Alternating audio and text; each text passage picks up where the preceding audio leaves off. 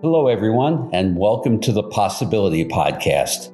My name is Mel Schwartz. I am your host and your thought provocateur. I've been practicing psychotherapy, couples counseling for over 25 years. I've written several books. The companion piece to this podcast is called The Possibility Principle How Quantum Physics Can Improve the Way You Think, Relate, and Communicate. In every episode, I'm going to try to help you look at things differently, think differently, relate differently, and communicate differently so you can summon possibilities into your life.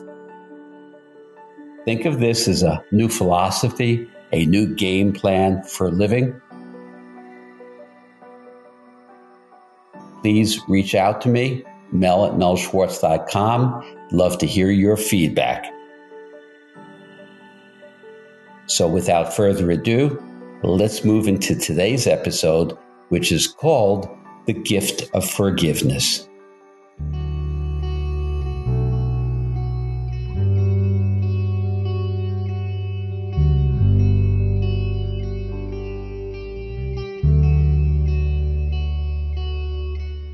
Forgiveness is a very, very complex concept, or it's very, very simple. I find that things are either simple or complex. It depends upon how you want to look at it. Let's examine and explore this term forgiveness. For me, I typically begin with one's relationship with themselves, your relationship with yourself, my relationship with my own self. I think much of the damage around forgiveness or lack of forgiveness has to do with our relationship with ourselves. You know, I have a real bird's eye view into people's lives. And I can see how we abuse ourselves, how we burden ourselves and beat ourselves up with beliefs and thoughts that limit us. We may have learned these in childhood. I refer to these as wave collapses, the idea of how we came to the beliefs we have. But forgiveness is a golden experience, but we're so hard on ourselves. We all do things we regret, we wish we had done differently. We didn't do them, but wish that we had. These nuances and contexts of how we experience life are altogether natural. But if you're one of those people who are hard on yourself, punitive, if your thoughts are not an ally to yourself, but if your thoughts are your own worst critic, then you know what I'm talking about. When you experience your life in such a brutal, critical way, you never experience forgiving yourself. Now, we'd all benefit from forgiving one another, but it starts with ourselves. When I'm talking about forgiving yourself or be gentle with yourself or kind and nurturing to yourself, you can hear it in the thoughts that inform your relationship with yourself. Sometimes people will tell me that their thought may actually sound like, You're so stupid. How could you have done that? You're such an idiot. Why would you think of that? In that case, when you're speaking to yourself in the second person, you are, I will ask somebody, whose voice is that? That is not a forgiving, gentle voice. That is a critical, judgmental voice. Listen to your thoughts, see your thoughts, ask yourself why you're speaking to yourself so critically. If you verbally abuse yourself and beat yourself up, you are your own worst enemy. Your thoughts need to be your best ally, not your worst critic. If you're going to punish yourself, how do you think others will treat you? Or putting it differently, you want to treat yourself in a healthy way with significance to yourself so that others can treat you that way as well. There are times when I am working in therapy with someone on trying to see something differently, overcome an issue, and we've spent a long time. And then in a moment, there's a breakthrough. It comes. There's an insight, what I call a defining moment. The light is clear. Everything is illuminated. And in that moment, the person I'm working with may default to one of two positions. They might say, I'm so excited. I finally see this differently. I'm in the clear now. Wow. And they feel gratitude for themselves. They're kind and gentle with themselves. Or they may have a thought that sounds like this I can't believe this took me so long. What is wrong with me? We've been working on this for months, Mel. I should have gotten to this sooner. Can you see the problem there? They are not forgiving themselves.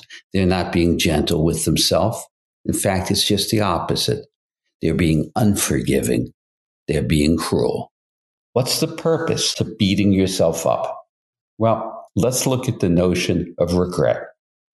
It's common to think back and reflect and regret something. Again, something I said or did, something I didn't do, something I was too hasty or quick or reactive with, or something that I just had some misplaced thoughts and actions about. Now, regret serves a purpose. It provides us with an insight, a reflection. It helps us come into greater authenticity. So it makes sense to have a regret on occasion, but it makes no sense to turn that regret into a tool for invective, for self punishment. A close relative of regret is guilt. Guilt really serves no purpose, in my opinion. I can feel horribly or terribly about an interaction or an experience in the past. Horribly about it. I regret it. I learned from it. And I would hope to move forward in a different way. If I need to make amends to someone else or to myself, I should do so. But what possible benefit can come from punishing myself and carrying the burden of guilt? Guilt is a self loathing. Again, for a moment in time, I feel guilty about what I said to you. I know it hurt you. That makes sense. But not to take that guilt and carry it with you for days, weeks, months, years, half a lifetime. Who benefits from that guilt? No one.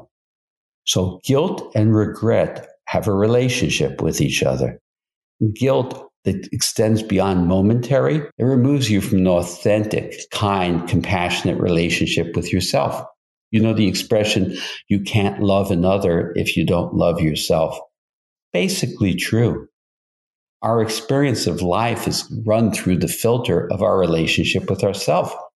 So, in terms of forgiveness, regret, failure, start with yourself Ask yourself Are my beliefs, are my thoughts my ally or my critic?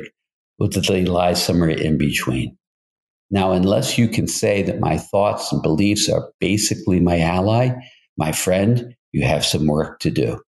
We want to stop that automatic replay of critical thought, pause, and rethink. You know, thought is automatic. It comes at us, we don't even see it, and we think of our thoughts as being the truth. They are just old thoughts that are imprisoning us. So stop, look at the thought, look at how you're beating yourself up about a past event, an embarrassment, something you feel ashamed about, and decide to turn a corner, create a defining moment for yourself, and try some forgiveness for yourself.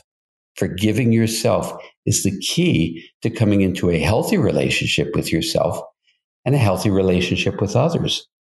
Now, what about forgiving others who have done harm to us? They've insulted us, consciously or unconsciously, intentionally or accidentally. Sometimes the question is should I forgive somebody who doesn't deserve forgiveness? Excellent question. That's a matter of accountability.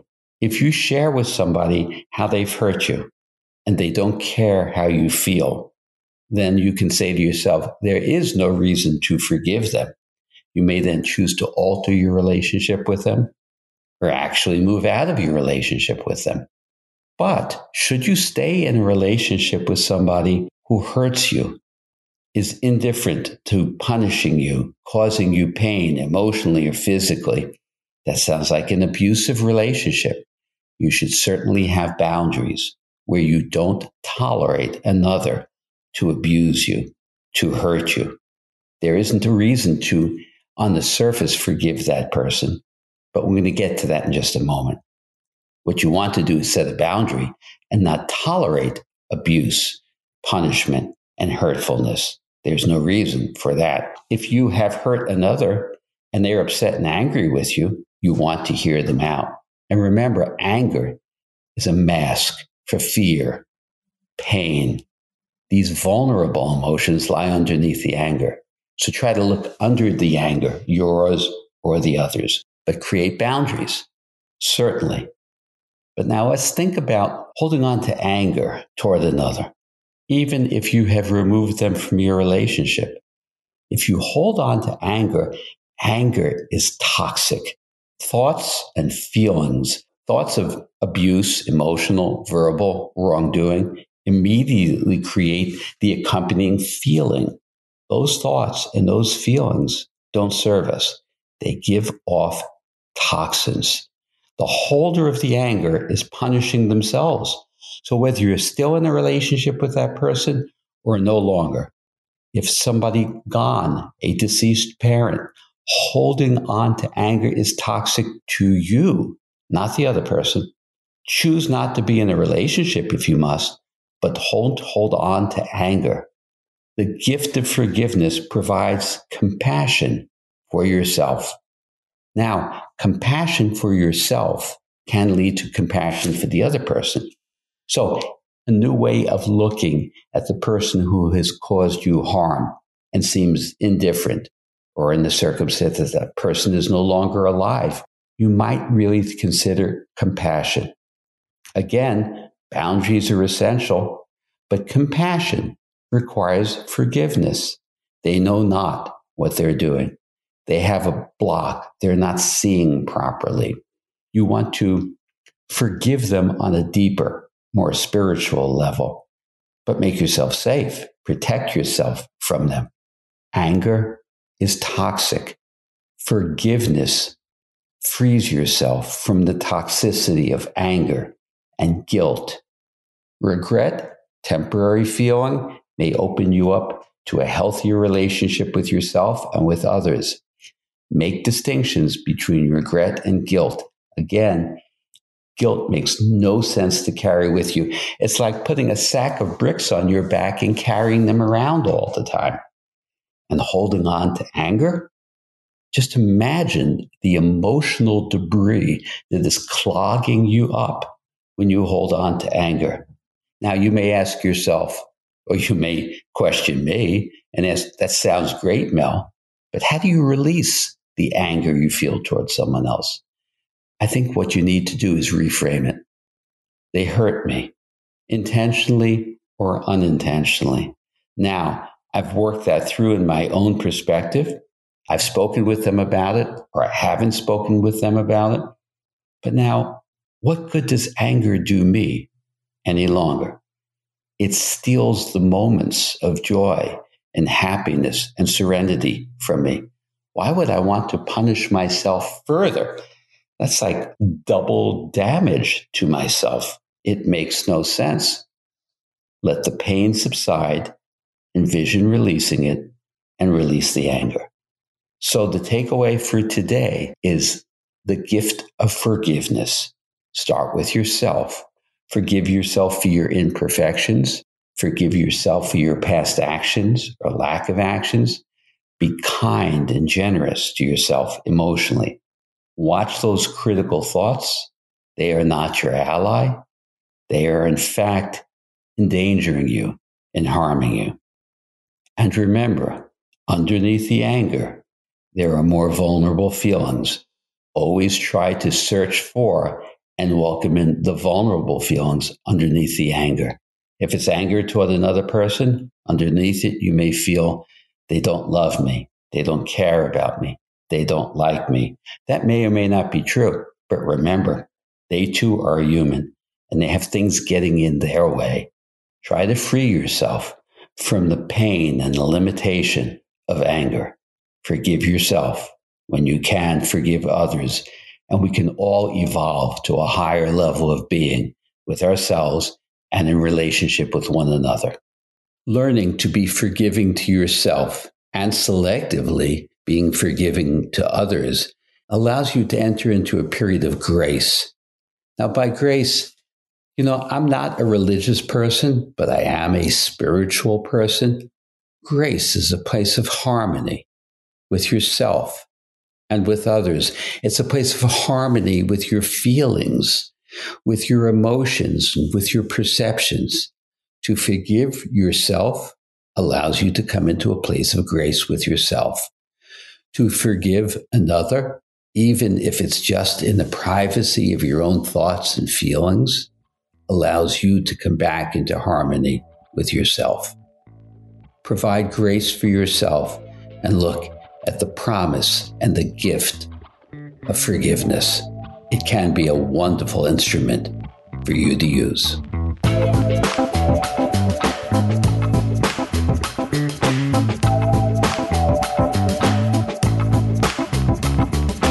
Well, thank you. I hope you enjoyed this brief episode on the gift of forgiveness. I hope you stay safe. Wishing you well. To learn more about my work, please go to my website, melschwartz.com. Check out my book, The Possibility Principle. Please feel welcome to send me a comment or ask me a question, mel at melschwartz.com. And please, folks, subscribe to my podcast on Apple Podcasts or wherever you listen. And I appreciate your rating and reviewing the podcast so other people will have an opportunity to become more aware of the Possibility Podcast. Looking forward to speaking with you again soon. Bye.